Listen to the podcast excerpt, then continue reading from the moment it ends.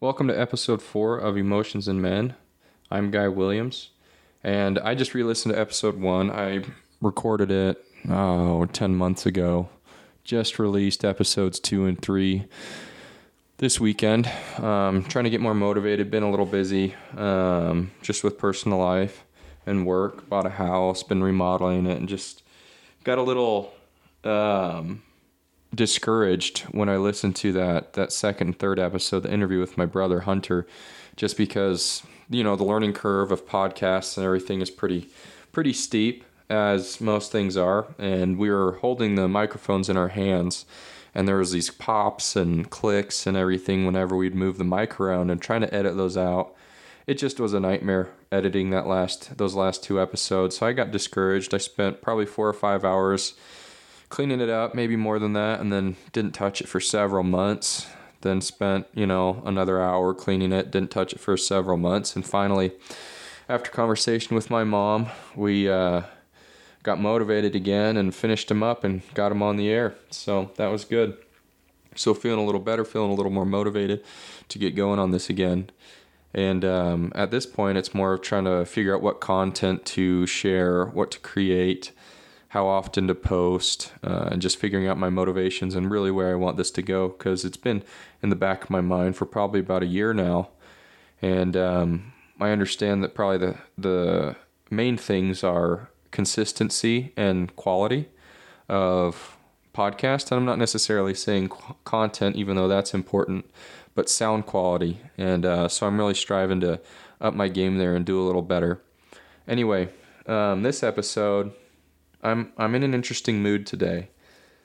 Uh, recording this, just had my kids over for the evening, and uh, they went back with their mom, and so I'm just kind of feeling, I think, oh, pensive and contemplating life and what's really important and where I want to go and what I want to do, and just trying to figure things out. And so I wanted to record something and and I think this episode is going to be more about uh, establishing my authority uh, as a spokesperson for this category of mental and emotional health for men.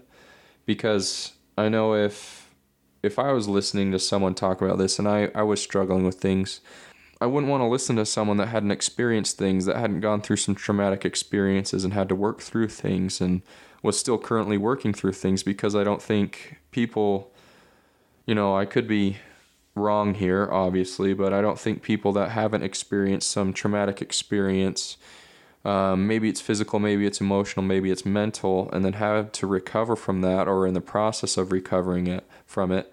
I just don't understand. I don't think they can understand what it's like, and I, I don't think they have authority. And so that's what I'm doing tonight is establishing my street cred, I guess you could say. Um, why this is important to me, and um, hopefully it it helps all the listeners understand future, past, and present why why I feel like I can talk about this and why I should talk about this. So in the first episode and the second episode, um, the first episode I talked a little bit about my current life, how I struggle with depression. I'm divorced, have two kids, uh, and then in the second episode, Hunter and I talked about the way we were raised in the LDS church and how it just was kind of hard on us. Not because our parents were bad parents or because the LDS, the Mormon church, is a bad church, just because it's like it didn't mesh. I mean, for certain people, I'm sure it's great. And like I said, my parents were great parents. They loved us very much. It's just with the issues in my mental capacity and mental I don't know, mental attributes, it wasn't the right mixture for me, and it really was more detrimental to me than it was helpful. So, just diving right in, um, things all started when I was pretty young. So, I was molested at eight years old, and it was, I consider it more of a soft molestation because it was a cousin who was a year older than me, and um, he didn't really know what was going on either. And I, I assumed that he he had some experiences with older boys or, or adults that was probably more traumatic to him than what happened to me was traumatic to me. Long story short, though, I was molested um, by my cousin, and he called it a game. We called it a game, I guess. And it happened for probably about six months, um, every couple weeks to, you know, once or twice a month, I guess. And then when I was about eight and a half, my dad had the sex talk with me. And I realized, like, oh, yeah, what's happening between me and my cousin shouldn't be happening. And so I told my cousin, and he was like, oh, yeah, let's stop. And he didn't press it. And um, so I'm always, I'm grateful for that, obviously. But, you know, around nine years old, this had happened to me. And, and when you're that age, you know, you're very, you absorb a lot and you remember lots of things. And it stuck with me. And as I started to grow up a little bit, year, you know, a couple of years went by and my parents taught me more about the, the beliefs of the Mormon church that not only is sexual sin next to murder, but homosexual sin is even worse than traditional sexual sin, so even closer to murder, I guess. Um, and I didn't understand that I was more of a victim at that point, and so I had I thought at 11 years old that I had committed this grievous sin against God and was pretty much broken and wasn't didn't have much self-worth and really wasn't worth much. Um, told my dad about it when I was 11 and a half just because I felt guilty and like I needed to repent. Um, and so I told him. And I did ask him, I asked him not to tell my mom because I was embarrassed. And for some reason, he he didn't think it was a super big deal. I'm not sure really what happened. He didn't tell my mom out of respect for my wishes. And he didn't think it really was a big deal, and we never talked about it again for several years. And the whole time, you know, I felt worthless. I felt broken and like a terrible human being. I remember being like 16 and girls I was friends with would ask like, "Hey, let's, you know, tell me the worst thing you've done. I'll tell you the worst thing I've done." And even at that age, I considered the molestation the worst thing I had done, and I was 16 years old and you know, I was a 8-year-old kid when it happened. So I think long story short with that one, I think that's why I have such a chip on my shoulder not only do I struggle in the relationship with my parents? I think largely because of it. But I also struggle with um, the Mormon or LDS church and really struggle with any organized religion or organized group because at a young age I was so susceptible to these teachings that I didn't comprehend, didn't really understand because the Mormon church doesn't teach that if you're molested, you're a sinner. But I didn't know that at that age, and it wasn't explained to me. At least I don't remember it ever being talked about. And so it just destroyed me internally, emotionally, and mentally. That coupled with, uh, for some reason, I was teased almost relentlessly at school. I had a quick response to crying, so I would cry often up till I was about 12 years old. Um, and then my oldest sister was very, I call it mentally and emotionally abusive. She never really hit me. I mean, there was one or two times, but that's, you know, that's siblings. She's eight years older. And I remember ever since I was, as long as I can remember, three, four, five, six years old, she would tease me, make fun of me, poke at my insecurities. And my parents tried. I, you know, I know they tried to remedy the situation, but it just never went away until I was about 15. I got I was bigger than her and pinned her up against a wall one time and told told her to knock it off. And I think she realized at that point that she'd better knock it off. So I think all those things coupled together, I wasn't didn't feel safe at school because of all the teasing. I didn't feel safe at home because my sister was somewhat relentless and I didn't have any self worth to start off with because of the molestation.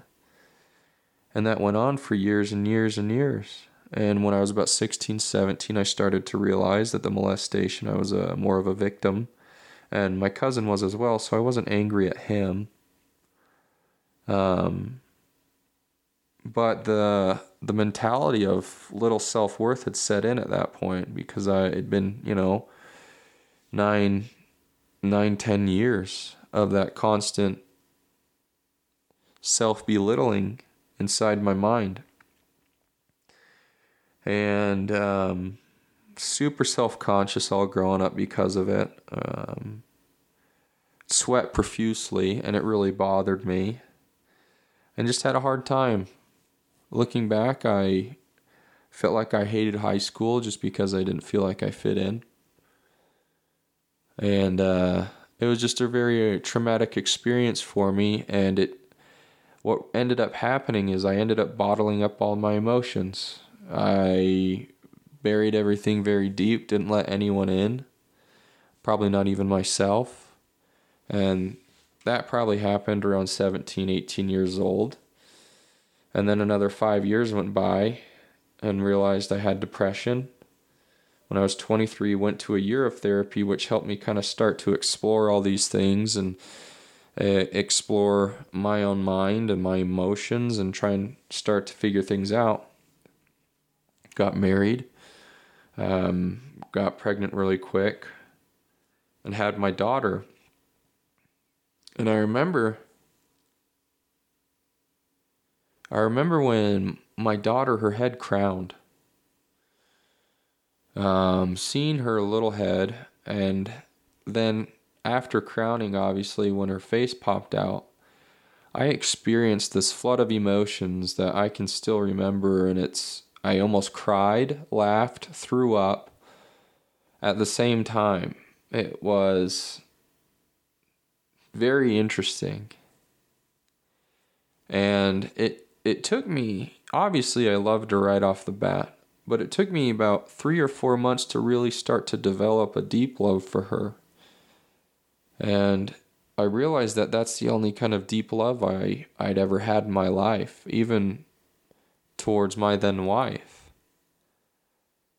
And it bothered me a little bit and it got me thinking, and I kind of buried that as well because I didn't want it to be true that that's the only love I had in my life. I was grateful for, obviously, my daughter and the love I felt, but I didn't want it to be true about my marriage that I didn't feel that way about my then wife.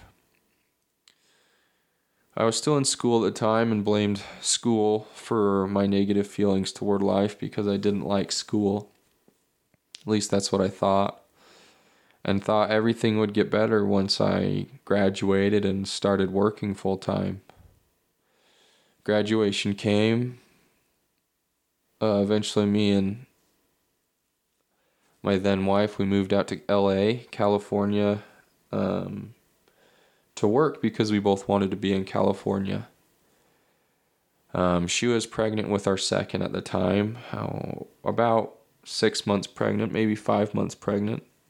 About three months after we moved out there, maybe a little longer, me and her had a talk because I she asked me well, if something was up because I was acting a little strange and I told her that I wasn't sure if I loved her if I ever really had loved her and that I needed to go to therapy and work some things out because I wasn't happy. And I told her I wasn't sure I wanted to be involved in the Mormon church or wanted to be a civil engineer or really wanted to do anything that I was currently doing in my life. And obviously, that's a hard thing to hear. And she was seven and a half months pregnant. Timing sucks, but sometimes that's how things go. Started going to therapy shortly after that. And three months after I told her, she moved out.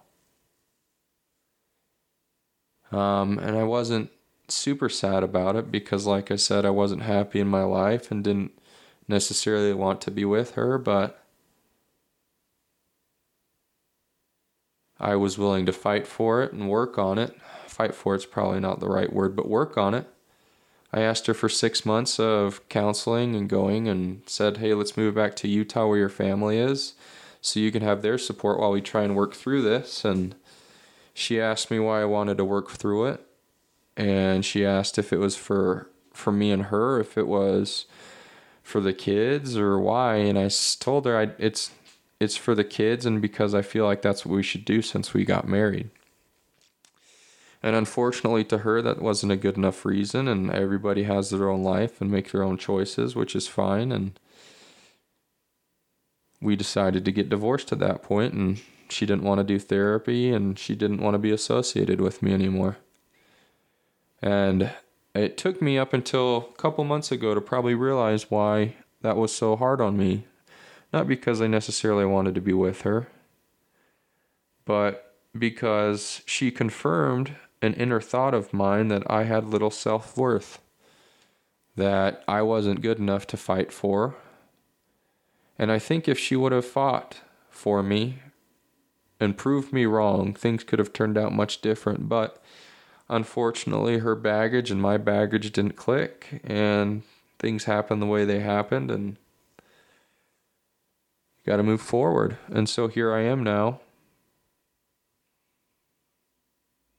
trying to resolve all the issues um, in my life. Lots of them were created by myself, and lots of them were created due to circumstance and ignorance, not really knowing what I should do, not really knowing how I should work through things, and ignorance of other people as well.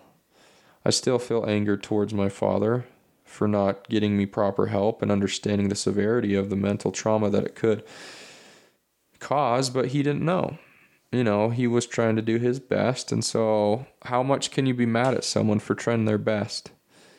And there is that saying, though, that the path to hell is paved with good intentions, which I'm a firm believer in that.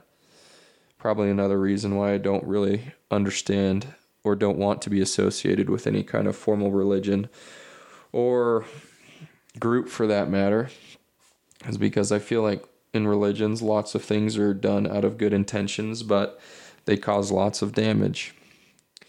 That is for another uh, another episode, though.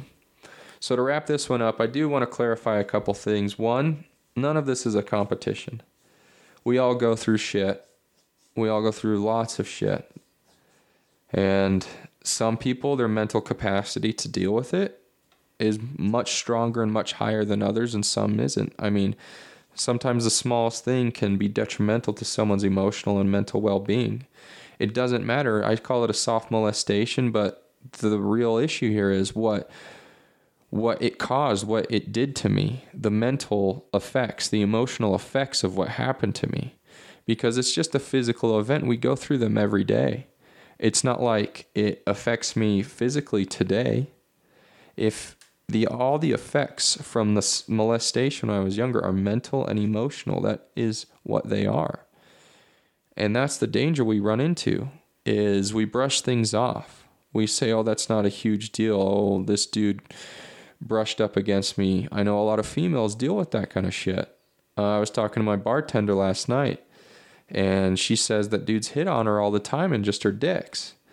And we face with that shit all the time. We just kind of brush it off like, oh, it happens to everyone. But some people, it really traumatizes them. And it doesn't mean they're weak. It doesn't mean there's anything wrong with them per se. It's just that is how they are. That is how their mind works. That is how their emotions, their mental health work. Um, and so it's just this, it, it's not a competition because what I've experienced probably pales in comparison. I know it pales in comparison to a lot of people out there. And there's lots of people out there that probably haven't experienced um, things that I've experienced, but still go through traumatic events that are just detrimental to their mental and emotional health, as what happened to me was to mine. And so that's that's a really big point that I wanted to get across tonight as well, is that it is not a competition. We all struggle with things. We all deal with things. And most of them aren't easy and most of them have a long term effect on us, whether it's physical, emotional, or mental, or spiritual. We can throw spiritual in there. I'm not quite ready to d- dive into that realm in my life yet, but it's just that life is a shit show sometimes. And there's nothing we can really do about it except for understand that we're okay, that we have self worth because of who we are, and we need to work through these things in order to live happy lives. I've wondered for the longest time how do you be happy? How can someone feel joy because I've never really felt it in my life? And you just can't be passive about life. I'm starting to see a light at the end of the tunnel. By no means am I anywhere there to having consistent happiness or consistent complacency. Not complacency, contentment is the word I'm looking for. Or joy in my life. I'm nowhere even close. I still have years and years ahead of me of working through things, but that's the thing is it's an active it's an active thing. It's we can't live life passively if you sit there and let life happen, you're never going to be happy. And I've started to realize that. When I told my ex wife about these things, it was because I was taking action in my life. And yeah, it caused a lot of hell for her and for me. Not that either of us are bad people, just the circumstance turned out to be shit. I wasn't happy. I didn't know if I loved her or not. I don't know if I had ever loved her. And for her, she really didn't feel like she deserved all that. And that's not easy on her either. I'm sure she went through a lot more than I know, but it's just how it goes. And I'm going to have to deal with it. I'm going to have to sort through this, which I've been trying to do the last year and a half. I've been trying to sort through what happened, why I feel certain ways. And it takes a long time. And the whole thing in life, I think you can apply this everywhere, is actively being consistent in our actions and the things we do. I think both of those are equally as important as the other. We have to be active. We have to make decisions. We have to choose. If you don't know what you like, go try different things. Choose to try different things to figure out what you like in life, what you want to do for your hobbies, who you want to be, what you want to do for work. And try, make a list. If you try it and you don't like it, check it off and you can stop worrying about it. And eventually you're going to find something that brings you some sort of relaxation and joy or happiness in your life. But it has to be consistent. It can't be these one off things. It's like I'm going to work on it for a month and not think about it for a year. At least that's how I found it in my life. If I, because I can, I can, it's a trait I developed over the years. I can suppress everything. I can hide my emotions. I can put them down and turn into a straight up robot. But I stay a robot and I don't make any progress. I don't live a happy life. And what happened is I got tired of it and I needed to figure out what was going on. And I started pushing back on everything. I pushed back on my marriage. I pushed back on all the beliefs I was raised in. I pushed back on everything and said, until I could get to the core and say, This is who I am. I need to reach out, not reach out, I need to solidify this and then I can start adding things. I can start adding other people into my life. I can start adding belief systems into my life. But until I understand who I am, it does me no good to try and pretend to be someone else.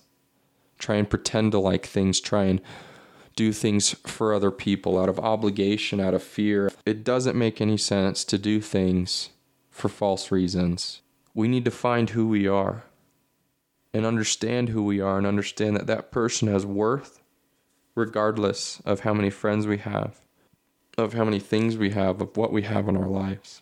Now, I just went on a rant for a while. Hopefully, it makes some kind of sense.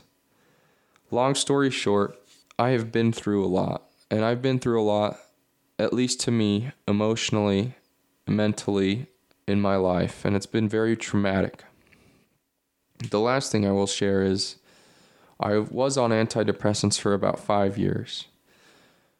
Last December, I decided I wanted to stop taking them because I could feel that they were making me apathetic towards life. They were ridding me of any emotions I had, good or bad. I would just, they were helping me feel like a robot, and I didn't want that anymore.